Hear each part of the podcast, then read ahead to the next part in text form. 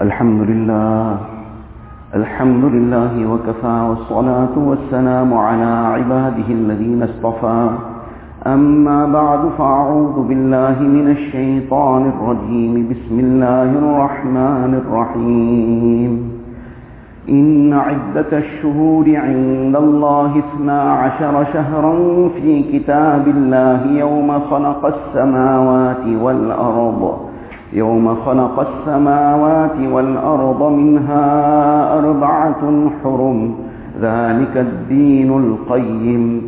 وقال النبي صلى الله عليه وسلم اتق المحارم تكن أعبد الناس أو كما قال النبي صلى الله عليه وسلم.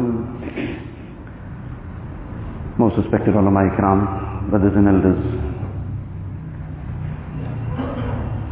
we have entered into a new year, the Islamic calendar, the Hijrah calendar commenced and we are in the first month. This is very, very important for every mu'min to keep track of Islamic dates. This is our original date, this is our date. As far as keeping track of the Gregorian calendar, the English calendar as you may call it, that's as a matter of necessity because we live in a land where things are all identified and itemized as per that date. So therefore we will keep track of that on the level of necessity, but not that a person doesn't even know what is the Islamic date, doesn't have any idea when the various important occasions are coming in terms of the Islamic calendar. So a mu'min keeps track of what is his original practice, what has been given to him by Rasulullah by the Sahaba Ikram. So this is our calendar and this is what we should be keeping in mind all the time. This Hijrah calendar, we understand it 1422, 1442 after Hijrah. So this commenced, the calculation of this commenced from the time of the Hijrah of Rasulullah sallallahu alaihi wasallam. This happened in the time of Sayyidina Umar ibn Khattab radiallahu ta'ala that he gathered the Sahaba and he put this forward to them that we should have a calendar. Prior to this, things were calculated as had been happening from long before, from the incident of the elephants, that this happened so many years after the incident of the elephants, the very well-known incident when Abraha tried to come and destroy the Kaaba Sharif with a huge army of elephants.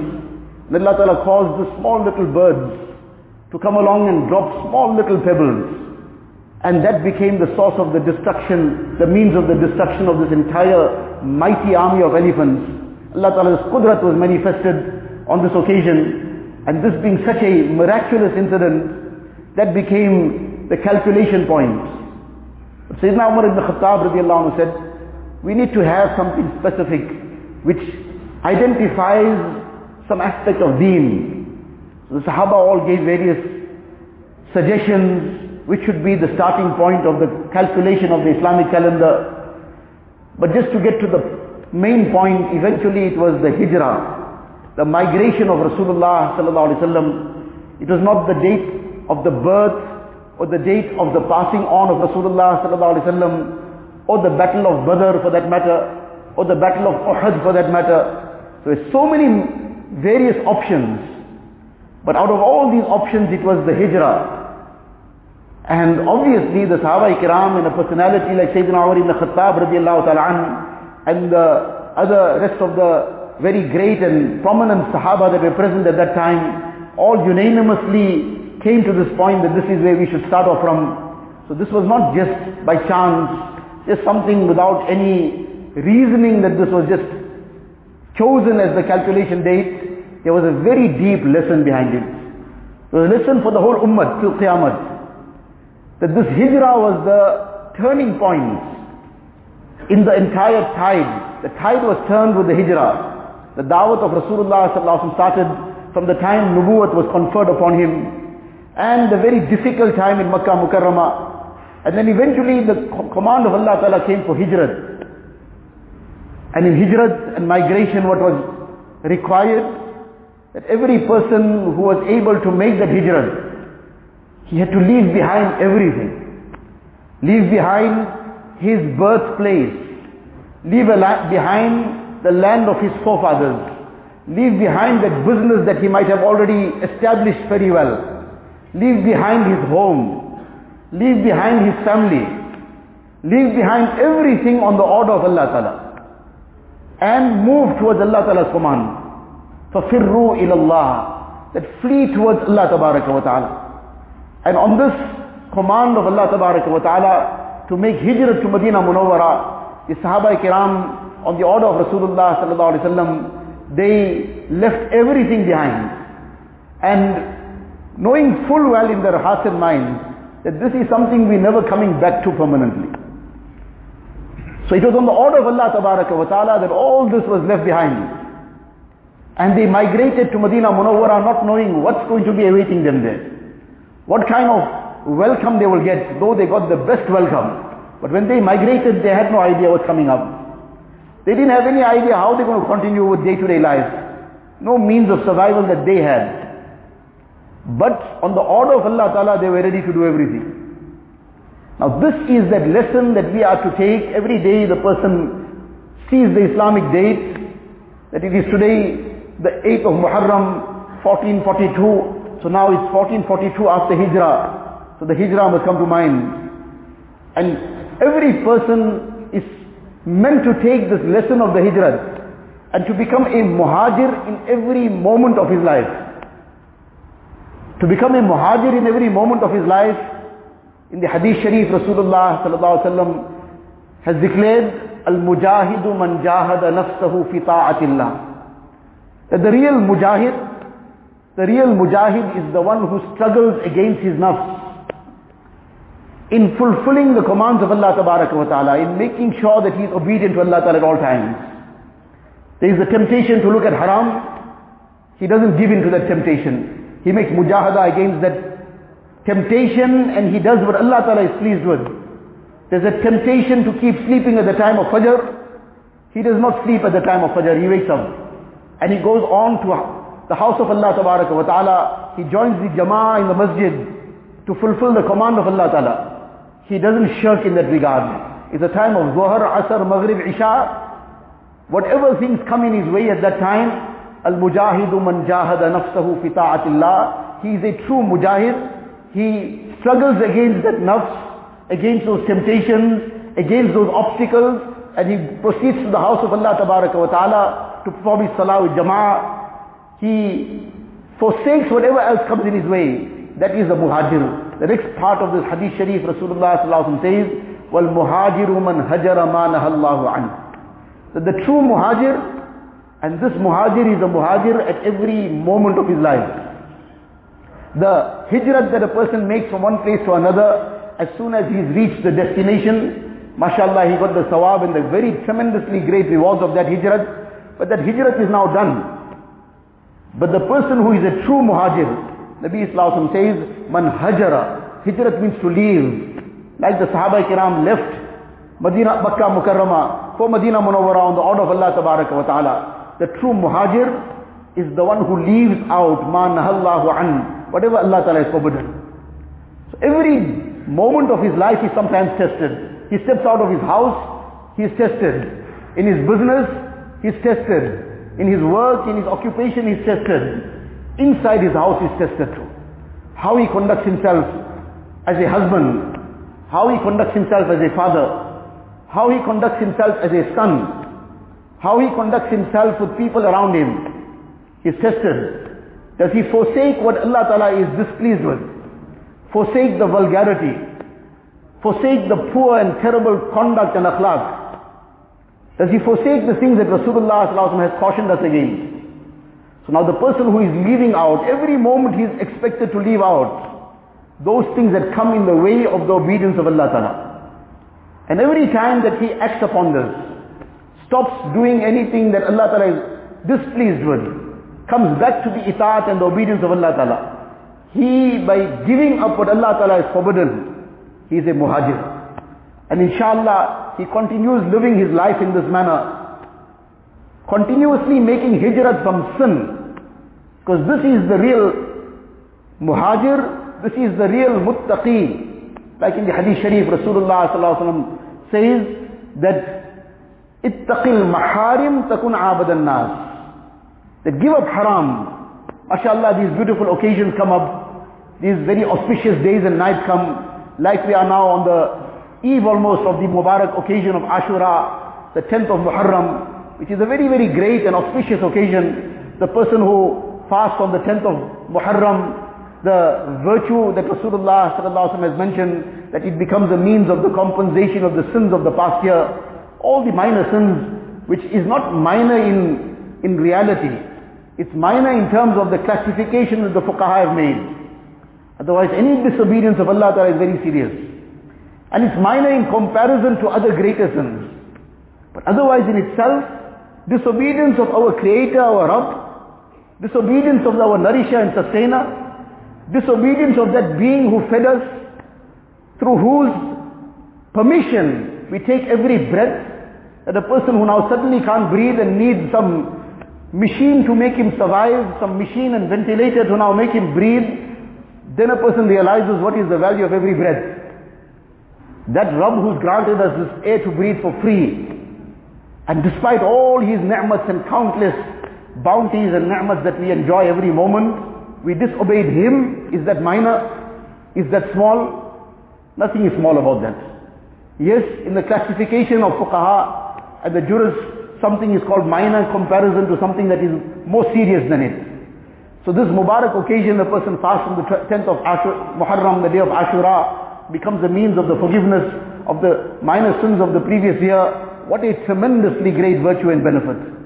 Then, among the very great virtues that have been mentioned that man wassa'a ala iyalihi yawma ashura Allahu alayhi sa'ira sanatihi aw kama qal that the person who is generous upon his family on the day of Ashura, the 10th of Muharram, which commences from Maghrib on Saturday in our case. So Allah Ta'ala will be generous upon him throughout the year. So now this generosity within his means, within his capacity, without burdening himself with something he doesn't have, doesn't require him to go and take a loan from anywhere. Within his capacity, he spends a little extra on his family. Allah Ta'ala will grant him barakat and blessings throughout the year. So what a tremendously great bounty and benefit from Allah Ta'ala's side. Such great blessings and rewards.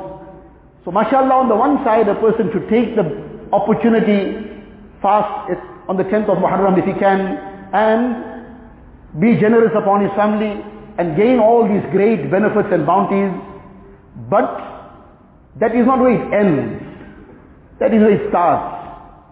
It starts off by taking these virtues, but together with that, the very crucial factor, that these occasions are to become means of getting back to Allah Ta'ala. These are signboards that are meant to make us stop and take a look. Where am I heading? Which direction am I going in? Am I heading in the direction towards the pleasure of Allah Ta'ala? Have I become a muhajir? Am I a true mujahid? Am I making mujahada against my nafs? Am I making true hijrat from sin all the time and forsaking whatever Allah Ta'ala has forbidden? So this is the very essence of all these occasions. To come back to Allah Ta'ala. Allah Ta'ala is saying, I will forgive your sins. So what does this mean? That then get this forgiven and carry on doing what you need to do?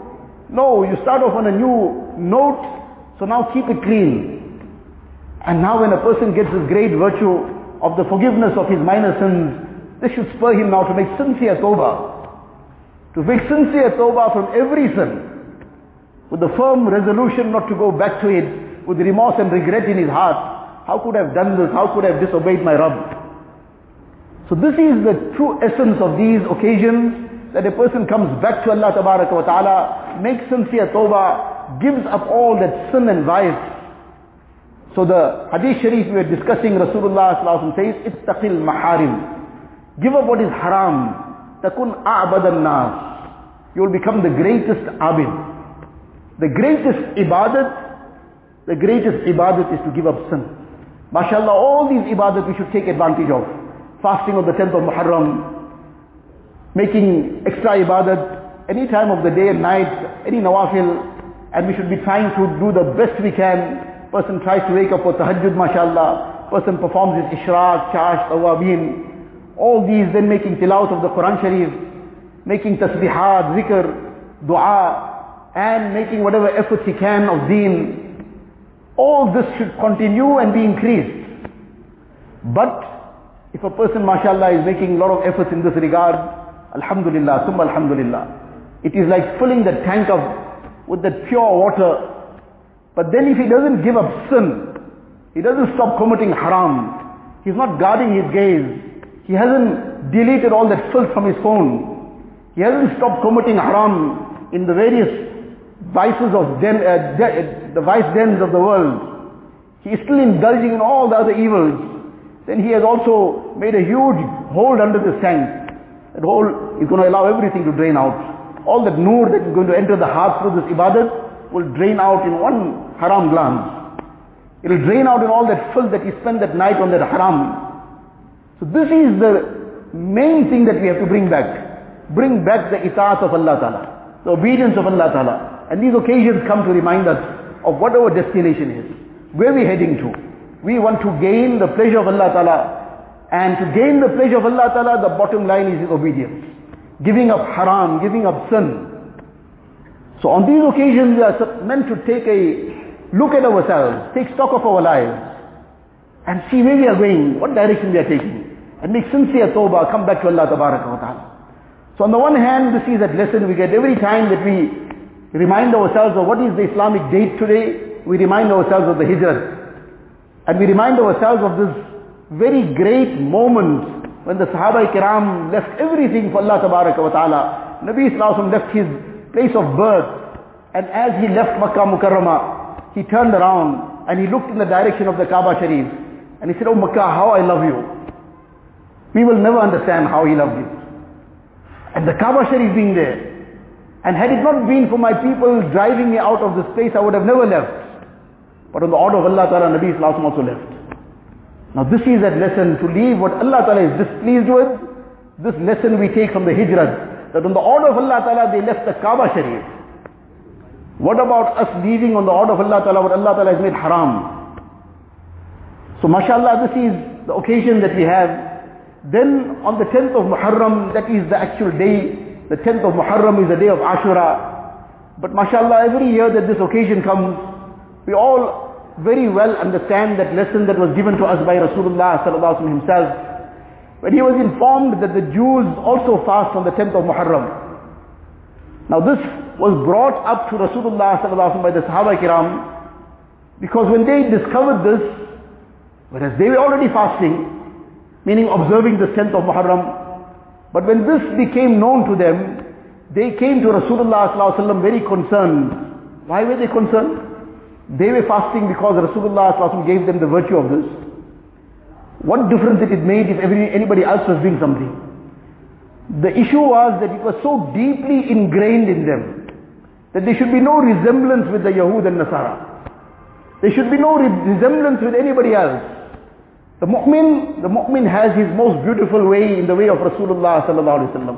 The most perfect way of life.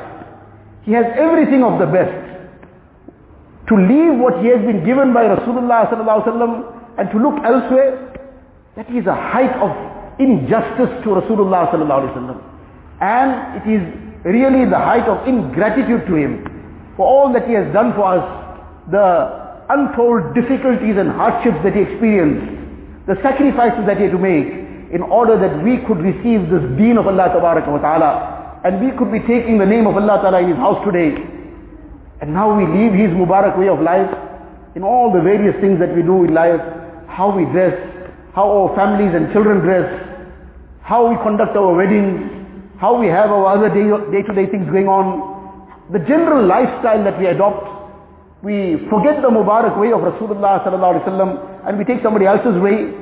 What a great injustice this is. And indeed it is these aspects that bring down the difficulties upon us. When we have embraced the enemies of Rasulullah sallallahu by embracing their way of life, how can we expect Allah Ta'ala's mercy to come upon us? When Allah Ta'ala's most beloved sallallahu alayhi wasallam gave us the most beautiful way of life, which Allah Ta'ala loves so dearly, that Allah Ta'ala declares in the Quran Sharif, قُلْ إِن كُنْتُمْ تُحِبُّونَ اللَّهِ فَاتَّبِعُونِي يُحْبِبْكُمُ اللَّهُ وَيَغْفِرْ لَكُمْ ذُنُوبَكُمْ The crux of this is, follow in the footsteps of Rasulullah sallallahu alayhi wasallam.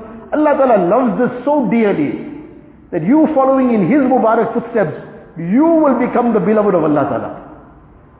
By merely emulating Rasulullah sallallahu alaihi wasallam, you will become the beloved of Allah Ta'ala. So what will be the outcome if you start emulating the enemies of Rasulullah sallallahu alaihi wasallam? If we start adopting the ways of the Yahud and Nasara and start emulating the enemies of Rasulullah sallallahu alaihi wasallam in our day-to-day lives, in how we conduct our weddings, how we conduct our businesses, how we live our general life, if this end by following in the Mubarak footsteps of Rasulullah sallallahu alaihi wasallam, this is going to make a person the beloved of Allah Ta'ala, embracing the ways of the enemies of Rasulullah sallallahu alaihi wasallam. What is that going to draw down?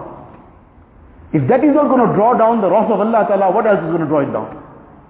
If that is not going to take the barakat out of those marriages, what else is going to take it out?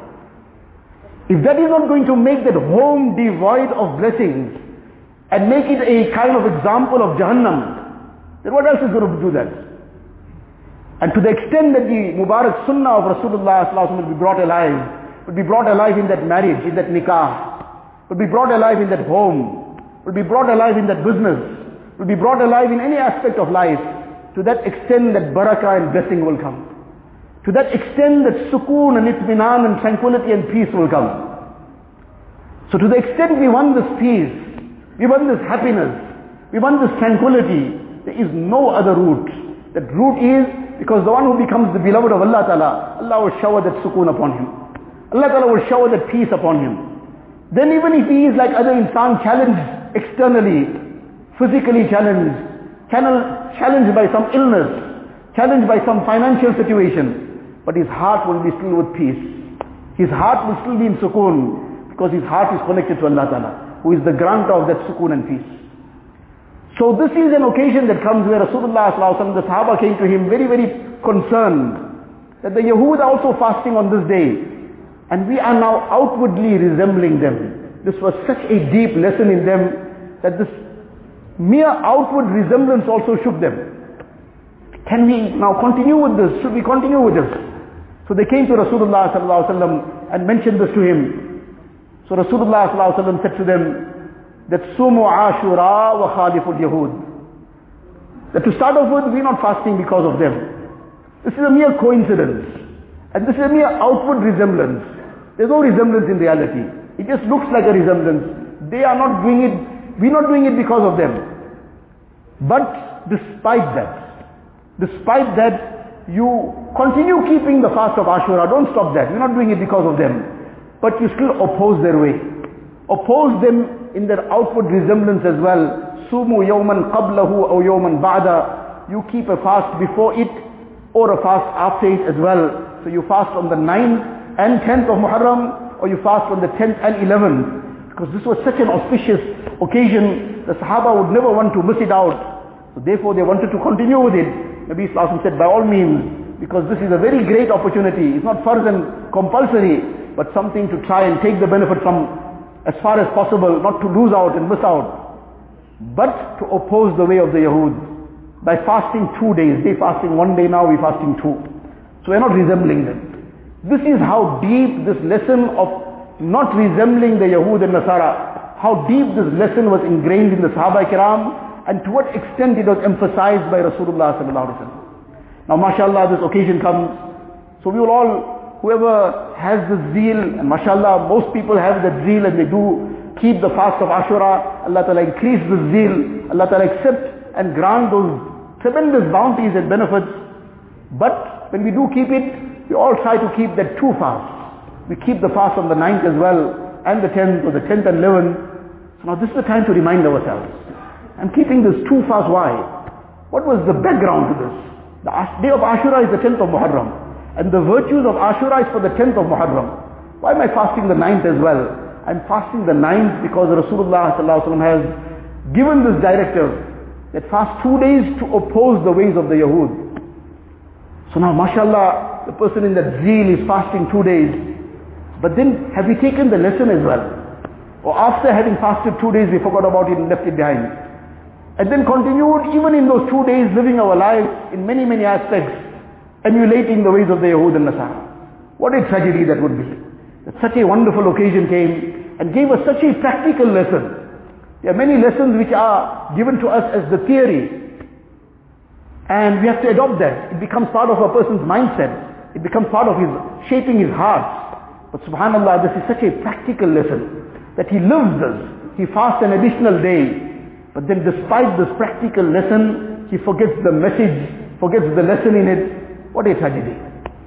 So mashallah, while fasting two days, let us also sit and stop and take a look around us. Take a look within us. How many things are there that are resembling the Yahud and Nasara? In my life, in my heart. How many things I aspire for, which are part of their culture and way of life? How many things that I really aspire for, which is not part of a mu'min's life.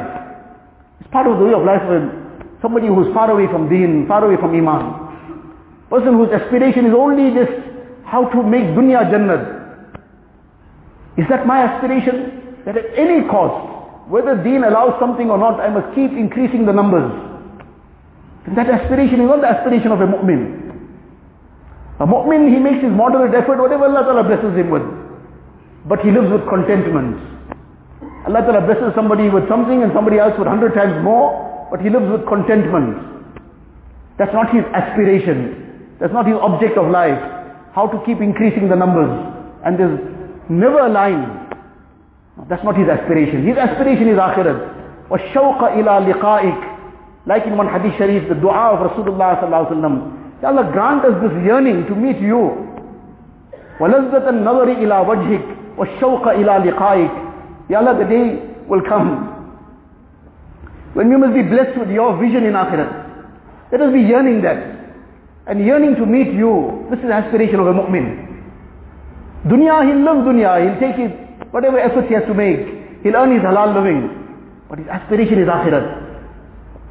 Then around us, what kind of aspiration I have of how I want to dress. How my daughter must be dressed. How my wife, my mother should be dressed. This is a really something that we should be looking at very, very seriously, very deeply. Where have we gone? Can we find any resemblance? Very often can we find any resemblance? In the way that that dressing is adopted for some function sometimes where some female will write to ask a question, is it permissible for me to attend this function? Where there's complete segregation. There's complete segregation. There's no intermingling. But the manner in which the women are dressed, I can't bear it. That a woman is embarrassed to be among such women. Now, is there any resemblance with the way of Rasulullah in this? And is there going to be any barakat and any rahmat of Allah Ta'ala that's going to descend on such a gathering? Or is this a way of drawing down and inviting the azab of Allah Ta'ala? These are just two examples, the time is up. But to stop and think, surround with our families, Start taking a stock of ourselves. Start looking into our lives, looking into our homes, looking in how we do day-to-day things. And how far are we away from the Mubarak way of Rasulullah sallallahu alaihi wasallam? How, how close are we towards the ways of the enemies of Rasulullah sallallahu alaihi wasallam? Let us start taking some concrete decisions to start turning the tide. We can't probably do everything at one time. We can do at least one thing at one time immediately. Take a decision. I'm going to start turning the tide now, not tomorrow. At least something I must start turning the tide now. For a start, at least change my heart, the aspiration of my heart. Start throwing one thing out at least. That is not anywhere close to the Mubarak way of Rasulullah sallallahu alaihi wasallam. Rather, it's part of the way of his enemies. Make some decision. Make some joint resolution with our families. How are we going to move forward? How are we going to get closer to Rasulullah sallallahu alaihi wasallam? How are we going to get closer to his Mubarak way of life? How we are going to become true muhajirin? Well, muhajiru man hajara ma nahallahu an. The muhajir is one who forsakes what Allah Ta'ala has forbidden. May Allah Tabarak wa Ta'ala grant us the true meaning of all these occasions, the essence of it, the real purpose of these occasions, that we come back to Allah Tabarak wa Ta'ala. We make sincere tawbah from that life of sin and disobedience. We also take the barakat and blessings of all these great amal and we come to the Mubarak way of Rasulullah sallallahu alaihi wasallam. We give up the way of his enemies and become true ummatis of his. And in this way, inshallah, we can hope for his shafa'at and intercession on the day of Qiyamah. وآخر دعوانا